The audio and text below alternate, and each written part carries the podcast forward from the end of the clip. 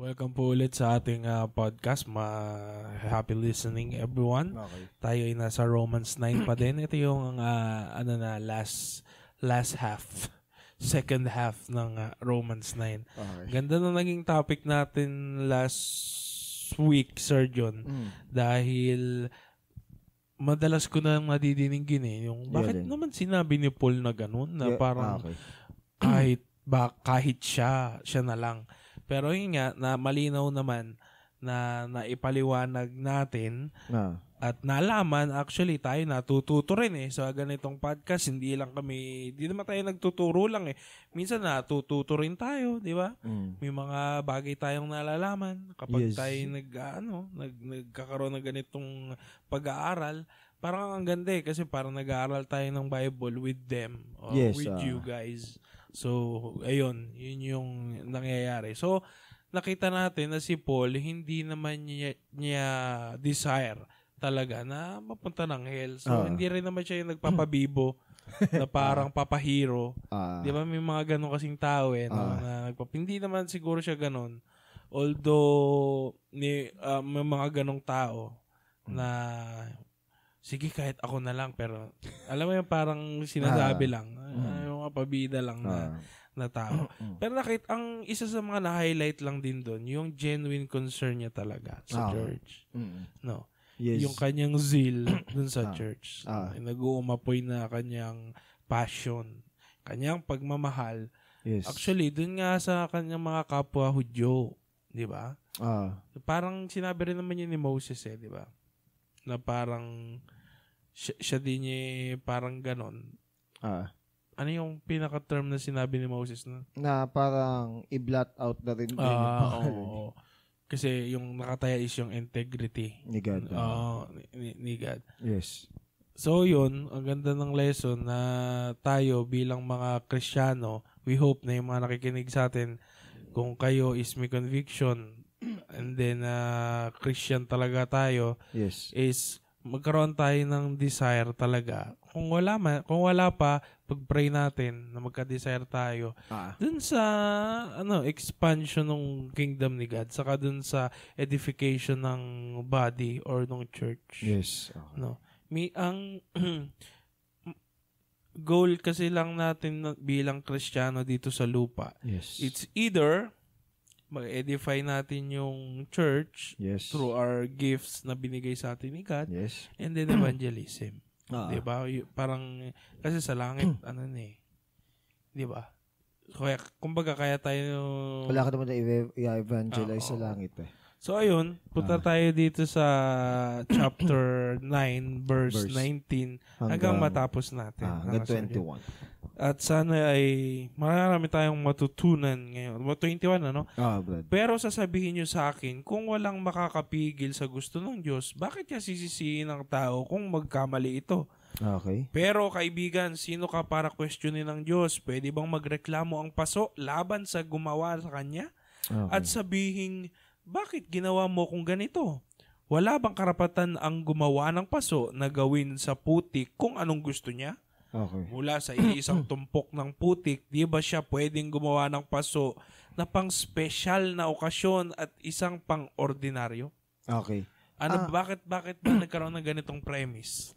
Eh, kasi para bang inaalis ng tao yung responsibility niya. Parang lahat is isinisisi niya kay God. Paano? Sample.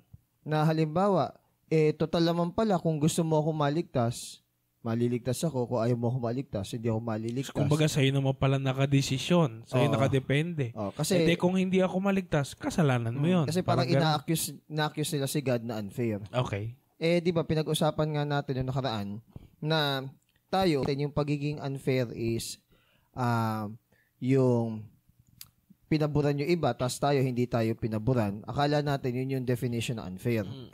Ang unfair is ganito. Kunwari lahat tayo deserve na makatanggap ng isang libo. Tapos ang binigyan lang ng isang libo yung limang kasama natin out of 30. Yun unfair. Kasi deserve natin lahat na makareceive ng 1,000. Tama. Kunyari, pinagtrabahuan niyo yun. Ah. Pero kunwari, deserve nating lahat na Ah. Deserve nating lahat na sabihin nating maparusahan tapos may niligtas na lima. Hindi yun unfair. Kasi ang deserve talaga natin is maparusaan. Ngayon, ano yung meron dun sa... Ganda. Ngayon, ano yung meron dun sa lima? Yung lima na yun is binigyan ng mercy. So, kumbaga, akala natin just because binigyan ng mercy, entitled tayo lahat na bigyan ng mercy. Hindi. Pwede ba natin, sir, ma, ano yun? Ano? Kunyari, kay God. Okay. Pwede ba nating mahingi yung mercy? Yes. Ah, Pwede pwede, man rin. tayong- ano? Kunyari, pwede Lord, tayo- have mercy on me. Parang gano'n. Oo, 'di ba? Si ano pa nga eh si Peter nung lumulubog na, 'di ba? Mm. Lord save me. Isa sa pinakamaikling prayer. So, Sa parang it's a call out at sa, ng, ng humility rin, ano? Yes. No, no. Oh. God opposes the proud but gives grace to the humble. So, yung mindset ng humble, mas lalo siyang mapapalapit sa Diyos. yes, exactly. No. Oo. Kasi kunyari, yung mindset na proud na parang ang unfair mo pala eh. yes. Yung parang nagrarant lang. Oo. Gets mo kanya. Hindi naman kung pagka aktivista ka, ina, Ah. ina-aktivista mo yung Diyos. Oo. Mas lalong Ina- walang mapapala. Oh, No? ang term dyan is ina-antagonize or dinidemonize mo Mm. yung character ni God. That is obviously wrong. Oo, oo, oo. Tsaka, ang hindi matanggap din ng ibang tao is sila yung nagdidikta ng characteristics and traits ni God. Ay, na dapat ganito yung Diyos. Eh, dapat yung ganito na yung Diyos. Eh, ang Diyos, para maging May sarili Diyos, siyang personalidad eh. yes, ang Diyos, para maging Diyos, gagawin niya kung ano yung gusto niya. Ang dating kasi natin, kap, ah, ang dating kasi sa atin, kapag narinig natin yung salita na ang Diyos, para tawaging Diyos, is gagawin gusto niyang gawin, ang dating sa atin, para bang abusive. Hindi. Sa tao siguro. Sa tao siguro. Pero kunwari ang Diyos, gagawin niya yung pagiging Diyos niya, bound kasi siya ng sarili niyang karakter eh. So, hindi niya pwedeng i-deny or i-defy At yung saka- sarili niyang saka, salita. saka Sergio naman, Mm. 'di ba? Madalas mo sinasabi, Mm. walang taong naluging sumunod sa Diyos. 'di ba? Wala naman Saka kasi lahat ng utos niya Mm. sa sa sa tingin kasi ng iba parang ino-oppress, nade-deprive sila ng happiness. Ah. Well, in fact, kapag siya sinunod mo, doon mo makikita talaga yung fulfillment, yung Ah. happiness. Okay, tignan natin tong premise na to, no? Kunwari yung Diyos, nauutusan. Kunwari, eh God, dapat ganito yung gawin mo. Eh God, dapat kung Diyos ka talaga, kung talagang able ka, dapat sinesave mo lahat, dapat yung ganito, ganyan, ganyan. If you would analyze and look at yourself, sino na naging Diyos sa inyong dalawa? Di ba ik- ikaw? Oh, tsaka parang mas alam mo yung job description ni ni God. Kasi ikaw yung nagdidikta ng ano eh. Yun hindi matanggap ng iba. Pwede yun sa mga workmates, mga nangingialam ng... Hindi kasi sa totoo lang naman, yun yung sinasabi dito na ang magdidikta ba dun sa pattern is yung paso. Ah, Hindi kaya ba yung- sinabi yun. Hindi ba yung paso ang dapat diktahan nung pattern? So, parang wala kang karapatan, ano, na, Yeah, kaya nga nakakasabi na dito. magdikta. Yes, exactly. Kaya nga sinasabi dito, it's an insult na parang si God pang sasabihan mo ng kanyang job description. Ngayon, kung ganun lang din naman pala, eh, palit na lang. Ikaw na lang yung Diyos, si God yung paso. Eh, hindi naman kasi ganun. Yun yung, lagi kong inidiin, yun yung hindi matanggap ng iba. Humility talaga. It takes Yeah. humility. Parang, kung di ako nagkakamali, parang nandun siya sa mga first steps. Yeah. No? Exactly.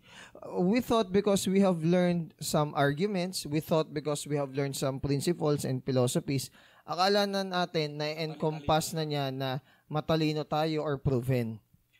Minsan, hindi natin nare-realize or naiisip na yung principles and knowledge na alam natin, hindi naman siya nag-stood uh, for all eternity or sabi natin for some amount of time.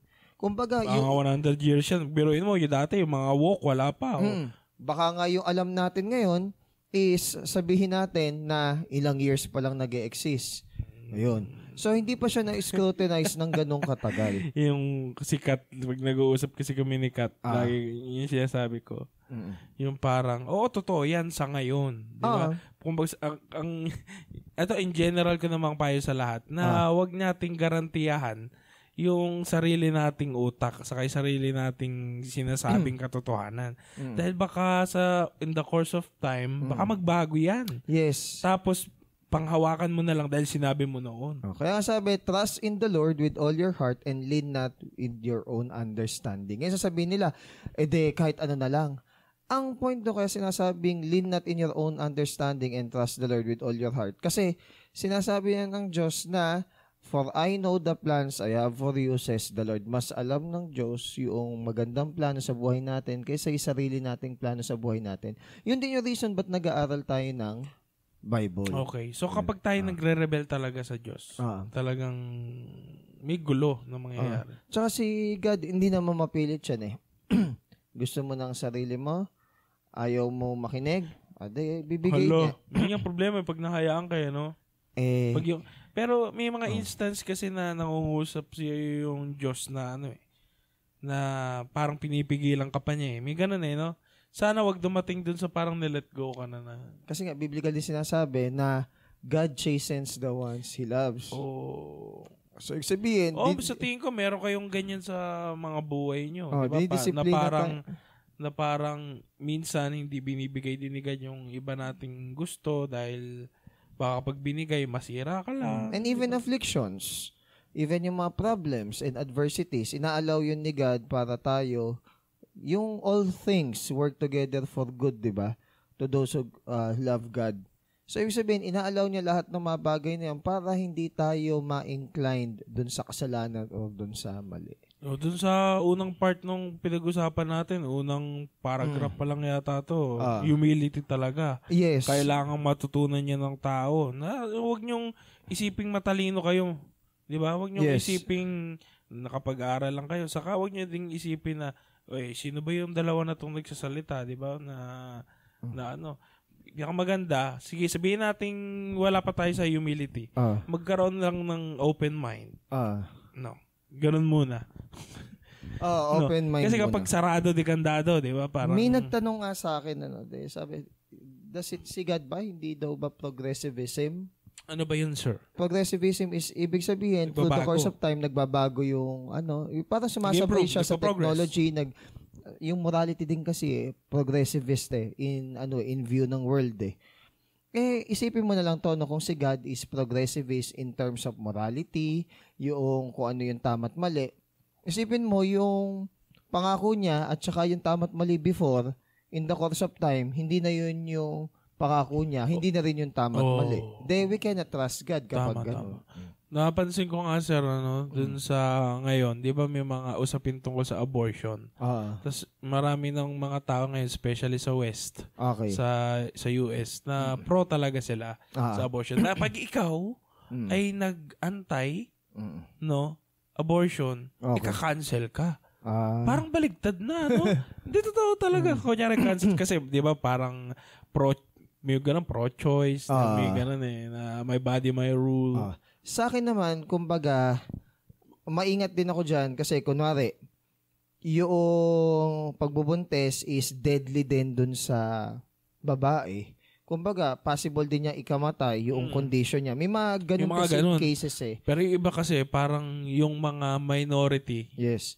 Ah, yan yung sinasabi ni Ah. Ben Shapiro na ah, yung exemption sa rule, oo, hindi yun yung rule. oo, Kasi just because na may exemption sa rule, eh yun na yung magiging rule bakit okay yung abortion. Siguro with that Ah. premise na Ah. sabihin natin, Ah. sige, magpa-abort ka kung ano, Mm. kung delikado ka. Dahil nagbubuntis ka, delikado yung pagbubuntis mo. Ay kahit yung doon din naman, maingat ko sinasabi na pag-isipan nila Oo. maigi. Kumbaga, maiintindihan ko. Kunyari, ginawa niya yun. Sa tingin ko, maiintindihan ko. Maintindihan ko rin. Pero kunyari, nabuntis dahil quote-unquote hindi lang handa. nag-alembong o Ah. ganun. o ta- Ano ba nag-alem Saka mo? nag- Okay, sige. nag, Oo, kumbaga, yun, nag, yes, nag-practice ng premarital. Ah. din, saka un- unsafe na sexual Ah. relation, Yes. sexual contact. Ah, Tapos nabuntis, tapos hindi pa i-apply mo ngayon yun. Yeah, eh, dun, Tapos sasabihin mo, eh, paano yung mga iba ng mga nagbubuntis ng mga unsafe? oh, kaya yun na eh, rape. May mga Oo, ganun pa eh. Oh, di yun. ba? So, eh, bakit? Yung ba yung nangyari sa'yo? Hindi Yeah. naman. At saka again, the exemption of the rule is not the rule. Dapat hindi natin gine-generalize yung Exactly. Kunyari, sa ano lang, yung sabihin nating sa gender, Ah, male, female, eh, meron daw hermaphrodite. mm-mm. Ibig sabihin, gano'n. And then, titignan pa rin is capable ba with childbearing itong tao na to. Kasi may Oo. tinatawag na biological sex eh. So, ibig sabihin, oh, may matres capable of childbearing, then it is considered biologically as babae. And, Meron pa akong napanood na video, parang sinabi doon, di ba? God created them, male, female. oo. Tapos yung, yung them na sinasabi, parang yung them na pronoun na, alam mo, Oh, wag naman ipilit. huwag na, huwag na. Ah, hindi, kasi wag naman nilang ipilit. May sinabi pang ganyan na argument eh. Kunwari, tinanong ka, ilang taon ka na? De, sabi mo, kunwari, 18. Bakit di ka pwedeng 81? Eh, hindi kasi 18 years old ako eh. Hindi, pwede naman sabihin mo 81 ka eh. Mo i-identify. No, na 81 ka. Hindi, 18 kasi ko eh. Pero walang issue ano pag sinabi kong 18 ka. Yes. O, 18 ka ha. O. Ganun lang kasimple yung sana, yung male and female na, eh, may matres ka, biologically, you're male, you're female. So, Pero ngayon, sir, Mm. mm, cancel ka na kapag sinabi ay, mo yun. tinanong ko nga eh, ah, sa Boy Scout ba, ano, ang gen- ang gender ng mga nagbo-Boy Scout? Eh, sir, minsan pwede babae. Eh, bakit tinawag na Boy Scout? Ba't nilang Scout? Kasi it's Boy Scout. Di sana ang tawag na lang nila is Scout. Hindi, simple lang. Logical lang. Hindi ko, hindi ko, hindi ko naman yung parang, ay, napaka-sexist mo naman or napaka-discriminative. Hindi, we're just um, lacking on the definition noong boy and scout. Siguro dahil Ah. nga dyan sa mga identify-identify na yan. Ah. Di ba meron pa nga daw sa US na ina-identify niya yung sarili niya na PWD kahit di naman. So ginawa niya, pinutol niya yung ganito niya. Ah, meron pa yung mga obese, eh, PWD. Merong mga naging obese because of wrong lifestyle. Eh bakit gagawing PWD if wrong yung lifestyle and patuloy pa na sa ganung lifestyle? So it's wrong. Yun. Buti sana kung meron talagang Aksidente. or sabihin natin na merong sabihin natin hormonal imbalance talaga kaya konting kain lang sobrang tumaba, may problem sa hormones, maintindihan mo pa yun eh. Pero yung wrong lifestyle talaga throughout the duration na buhay siya, pagiging irresponsible siya. Kasi meron kang ano eh, may part ka eh, na yes. Ah. So yun, humility. 22 to 24. Okay. Okay. So ah, ganito din ang ginawa ng Diyos. Okay. Gusto niyang ipakita ang galit at kapangyarihan niya, pero mapagpasensya din siya sa mga kinaiinisan niya Okay. at mga dapat niyang wasakin. Okay. Gusto din niyang ipakita ang ah, sobrang kadakilaan niya. Okay. Kaya binuhos niya ito sa atin. Okay. Sa atin na mga tumanggap ng awa niya. Okay. Hinanda niya tayo para tanggapin natin ang glory niya. Okay. Tayo ang mga taong tinawag niya. Mm. Hindi lang galing sa mga Jews, pero galing din sa mga Gentiles. Okay.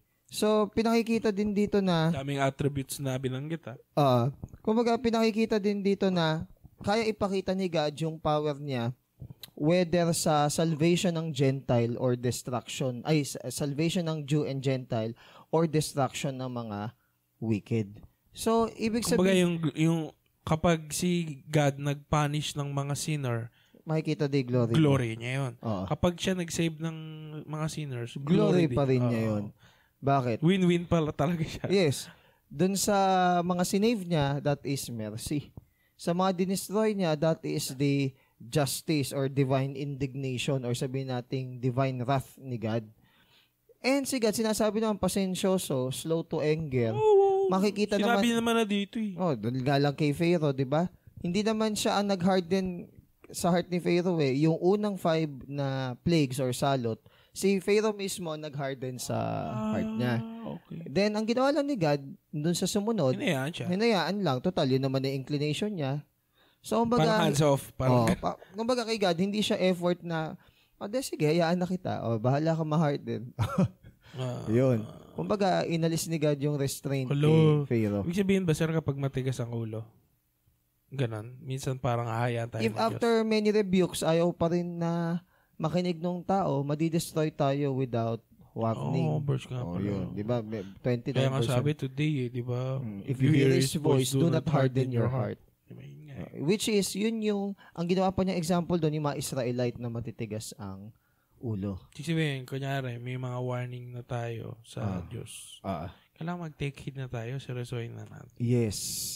Tapos talagang immortify, pag sabi immortify, patayin natin at disiplinahin natin yung flesh natin. Not the literal na magsusuicide. Hindi ganon. Ibig sabihin, wag nating laging pagbigyan yung katamaran, yung pagiging complacent or pagkawalang bahala, yung pagiging apathetic or walang pakialam ng buhay natin sa... Yung mortification ba, sir, Ah. ng body, it is it a normality ng isang buhay kristyano? Yes. Kasi deny yourself, carry your cross, and So, follow sa, me. salungat din ito dun sa... Worldview na. Sa ah. worldview na you do what you feel. Yes, na, and do what you want. uh, Hindi, diba? hindi naman ganon. The world is saying follow your heart, but the Bible is saying guard your Oo. heart. Ba?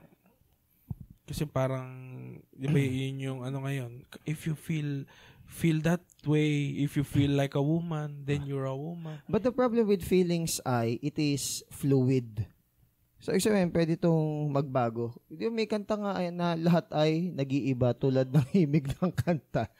Oh, Pwedeng hormones lang, yes. mood. Okay. Kaya may mood swings. Oh, kaya nga pwedeng circumstances lang. Kaya hindi tayo pwedeng magbase ng mga desisyon lalo na kung mahalaga based Ah. dun sa feelings lang. Lalo- Yet, important pa rin, di ba? Yes. Actually, ang emotions and feelings are gift ni God para mas mai-express natin yung ating nararamdaman. Kasi it starts with the brain eh. 'Di ba sa mental health natin eh. Kaya nga pag hindi stable yung mental health natin, ang tendency nun, hindi rin stable yung ating emotions. Okay.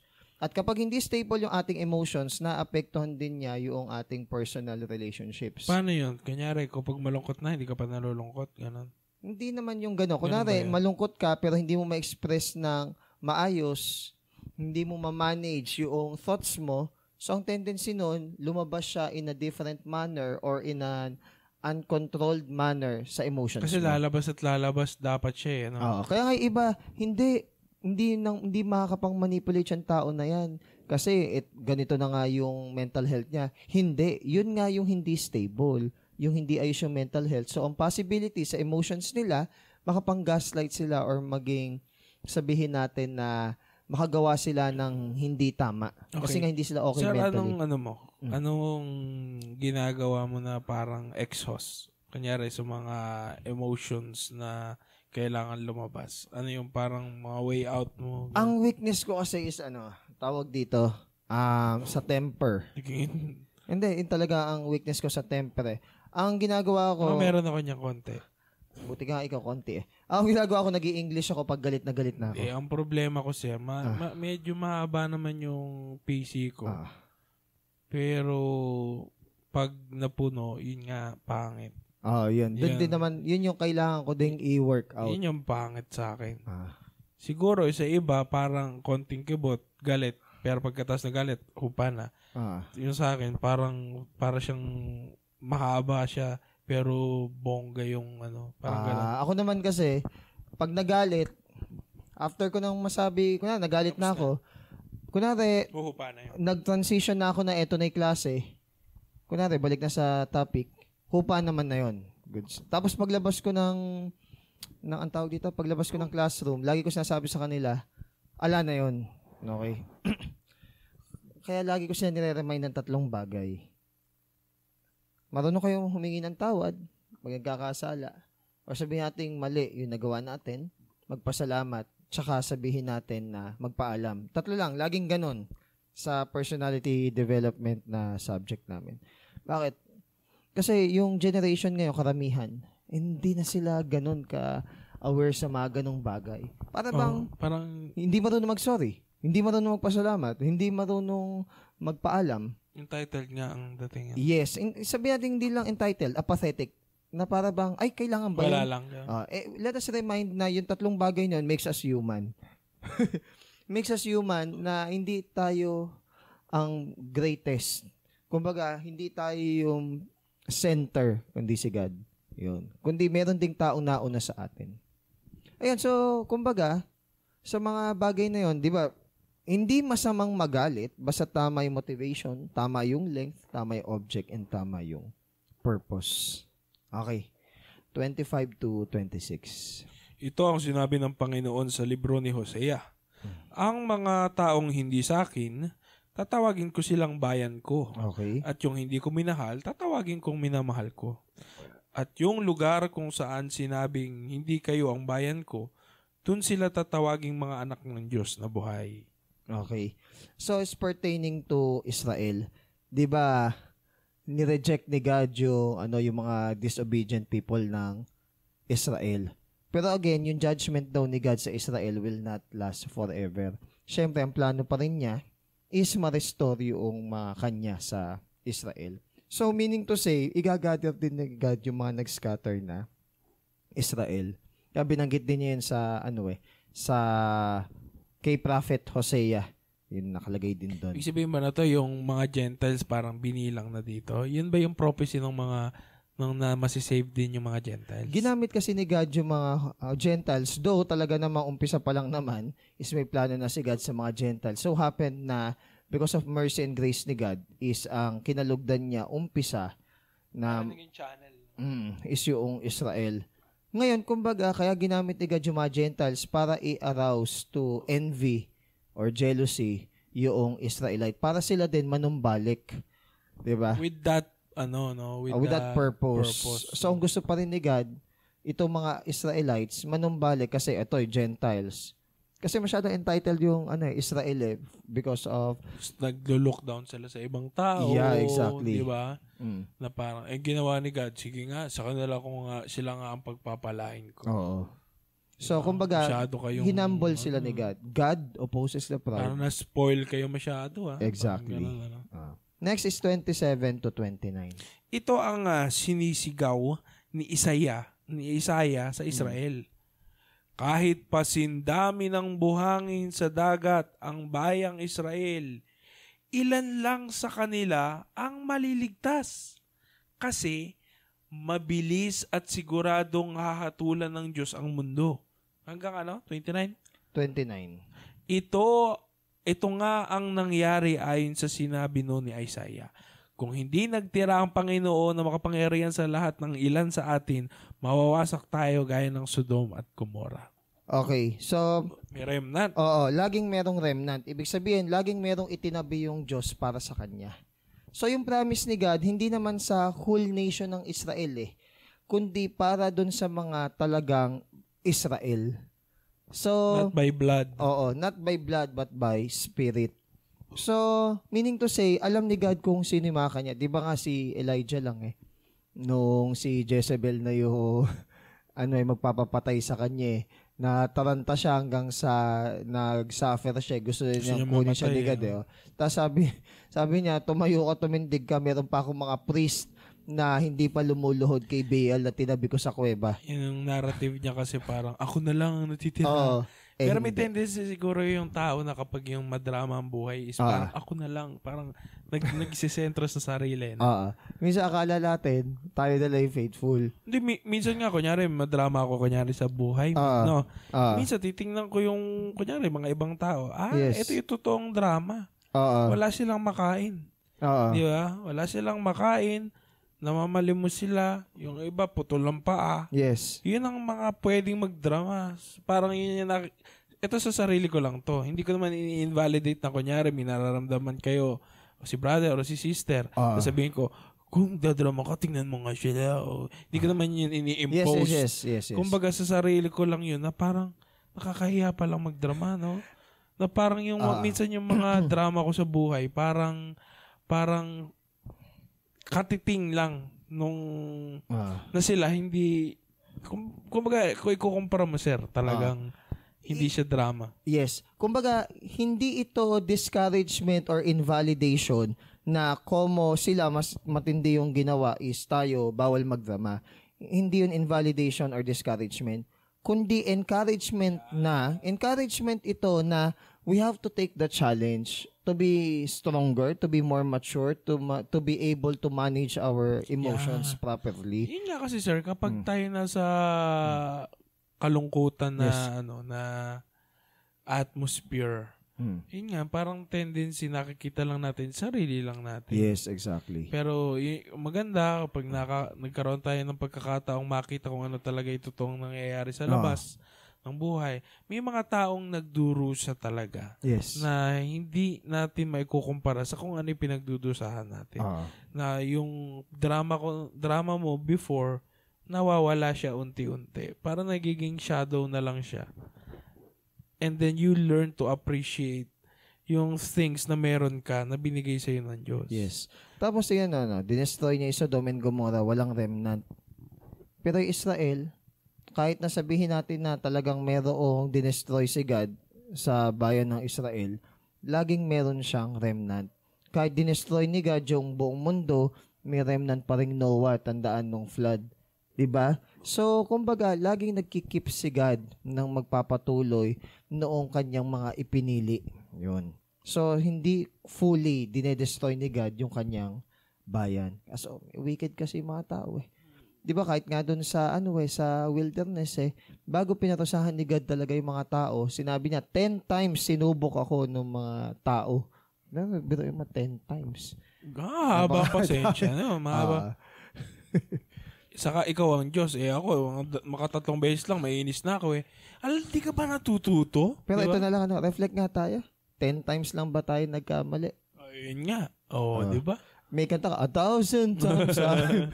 Oo nga. Oo, Still di your mercy remains. Tama, tama. Oo. Oo. So, umbaga, kung sasabihin natin na malupit ang Diyos, Think Pa- again. think again na hindi malupit yung Diyos doon sa perspective na tama. Oo. Actually, Sa napa- perspective na entitled, parang malupit. Pero sa perspective na napaka-merciful ng Diyos, hindi siya, hindi siya kasing lupit na Siguro akala hindi natin. lang din alam ng tao kung saan siya talaga nakatayo. Exactly. No. Mm-mm. Na, ah, yun nga, parang pumapantay siya sa Diyos eh. Yes. So ito, dito na tayo sa ano. 30 to 31. Sige, sir. Sige.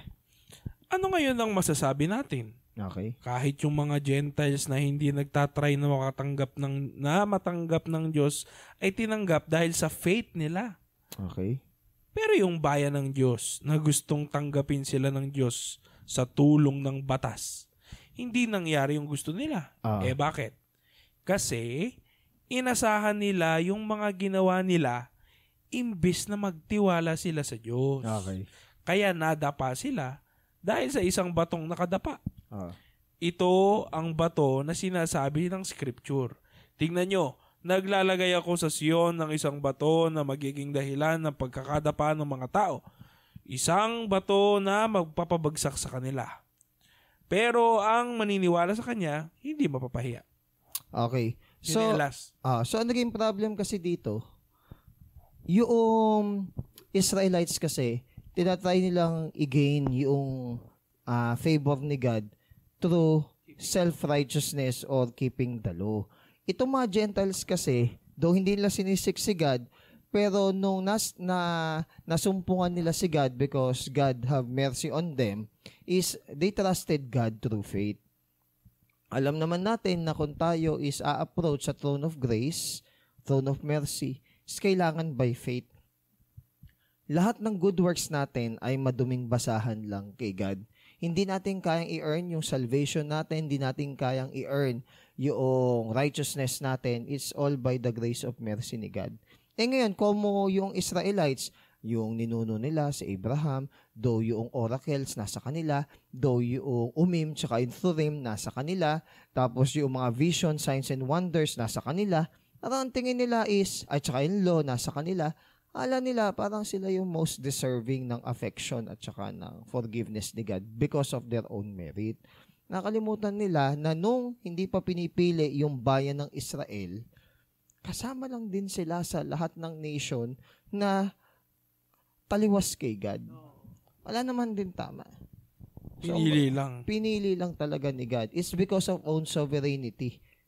Gentiles talaga sila before. Yes, exactly. Yun yung gusto ko i-point out noon. Oh. Kung naiisip ng Israel yun, hindi nila yayabangan din yung mga Gentiles. And of course, in the latter part, yung Gentiles din naman, hindi rin sila pwedeng magyabang sa Israelite. Why? Kasi kung yung pinili nga eh, binrake off eh, hindi sila pa kaya ikinabit lang. Oo. Ayun. So, hindi ka din pwede magyabang. Yes, exactly. So, anong pinaka-lesson, sir, sa tingin mo? Ang pinaka-lesson dito, syempre, yung pisa pa lang na pinag-uusapan natin, yung humility and faith or trust kay, kay God. Walang tao na pwedeng magyabang kay God. Yun, ang problem kasi sa tao, kung sino pa yung konti ang kaalaman, yun pa yung malakas tumahol. Yun pa yung malakas mag-demand or kaya magsalita against kay God. Pero itong mas nauunawaan at naiintindihan, Sino ba yung Yung- mangmang, ano? oh, sila pa yung sabihin natin na Bagay na sa Bible yun. Oh, sila pa yung sabihin natin na hindi ganong masalita. Hindi, ang sinasabi ko is yung malalim na talaga yung relasyon sa Diyos at nakakilala sa Diyos. Sila yung, ba't ako magre-reklamo kay God? Eh, ka- kabuti nga ni God. Buti nga ganito lang eh. Buti nga ganito lang eh. So, kumbaga, hindi sila nagko-complain kay God or hindi sila nag-grumble kay God because kilala nila kung sino yung Diyos. Pag self-righteous and self-entitled ka talaga, doon nagkakos ng sin doon sa heart ng Iyabang eh. tao. Oo. Meron kang parang deserve ko to eh. Yes. No? And we are on that generation. Oh, yung And parang it's also- deserve, deserve, y- no? Yes, and it's also prophesied in 2 Timothy, di ba? In the last days, the love of many will grow cold. Mm. Nandyan na yung Because of sa magulang. lawlessness nga. Yes. Diba, yun yung sinabi din eh. Exactly. Tsaka parang wala nang sensitivity minsan sa tama or mali. Oh, kasi Yeah. nga based na sa feelings yung right and wrong eh. Exactly. Eh, yung feelings natin and emotions, they can be fickle at tsaka sabihin nating dikta lang na ating hormones Oh. o kaya na situations and Saka circumstances. hindi maganda yun. Kasi yung, kung yung feeling mo at saka yung feeling ko kung hindi magkatugma, eh paano yun? Eh di yung right at wrong natin, magka-clash. Ah, ah, Walang absolute. Yes. Walang equalizer. And Natin. sometimes we make uh, a hill out of, ay, ang tawag dito, uh, we make a mountain out of a molehill. di ba? So, kumbaga, pinalalaki natin yung mga maliit na issue and problema. Mm. Minsan, yung mga maliliit na terminology lang, nagiging big deal. Mm. Yun. Kaya, let us be very careful with our emotions. Mm. So, pi- pinakita rin dito ni God yung kanyang grace and mercy Yes. dun sa both Israel and Gentiles. Yes, Di ba? Saka pinakita rin niya yung kanyang power Mm. na pwede niyang gawin pero hindi. Yes. Yeah, pwede. Ano kaya sa, sa tingin mo mangyayari kung totoo yung mga accusation ng mga tao kay God na ang lupit-lupit niya? Eh di sana kapag nagkasala tayo, patay agad, di ba? Oh, actually, reset na lang niya uli yung buong mundo. I-wipe out niya lahat, walang ititira. Mm. Mas madali yun eh. No. 'Di ba? I-annihilate na niya yung 'di ba sabi sa Bible, hawak niya sa kanyang kamay yung buong universe. O de, sirain na lang niya yung buong universe, magawa na lang uli siyang bago. Ganon kadali. Kaso nga lang, merciful kasi si God. 'Yun. Ganon naman din kasi kahit sa trabaho eh. Yung binibigay mo, hindi na yung mabubuting ginagawa, hindi madalas nakikita eh. Tapos kapag may mali na, doon na parang nagre-react yung tao. Yun ang highlight, ano? Oo. Eh minsan hindi naman nakikita na hindi naman Diyos ang nag-cause nung mali na yun. It so happened that the world is fallen. Yeah. At yung consequences noong pagiging fallen ng world is nakaka-apekto sa Christian and even non, ay sa non-Christian and even Christian. O yun. Mm-mm. So we have to be humble. Yan. yan. Okay. Hindi na natin patatagalin. Yan Yes. talaga eh. No? So, eh, this is one of our Mm. shortest episode. Ay, totoo ba? Hindi Okay, naman, sige. one lang. Okay. Pero maganda naman, hitik naman siya talaga Yes, sa exactly. sa sa lesson. So Okay. guys, thank you sa pagsama sa amin. God bless everybody. God bless po.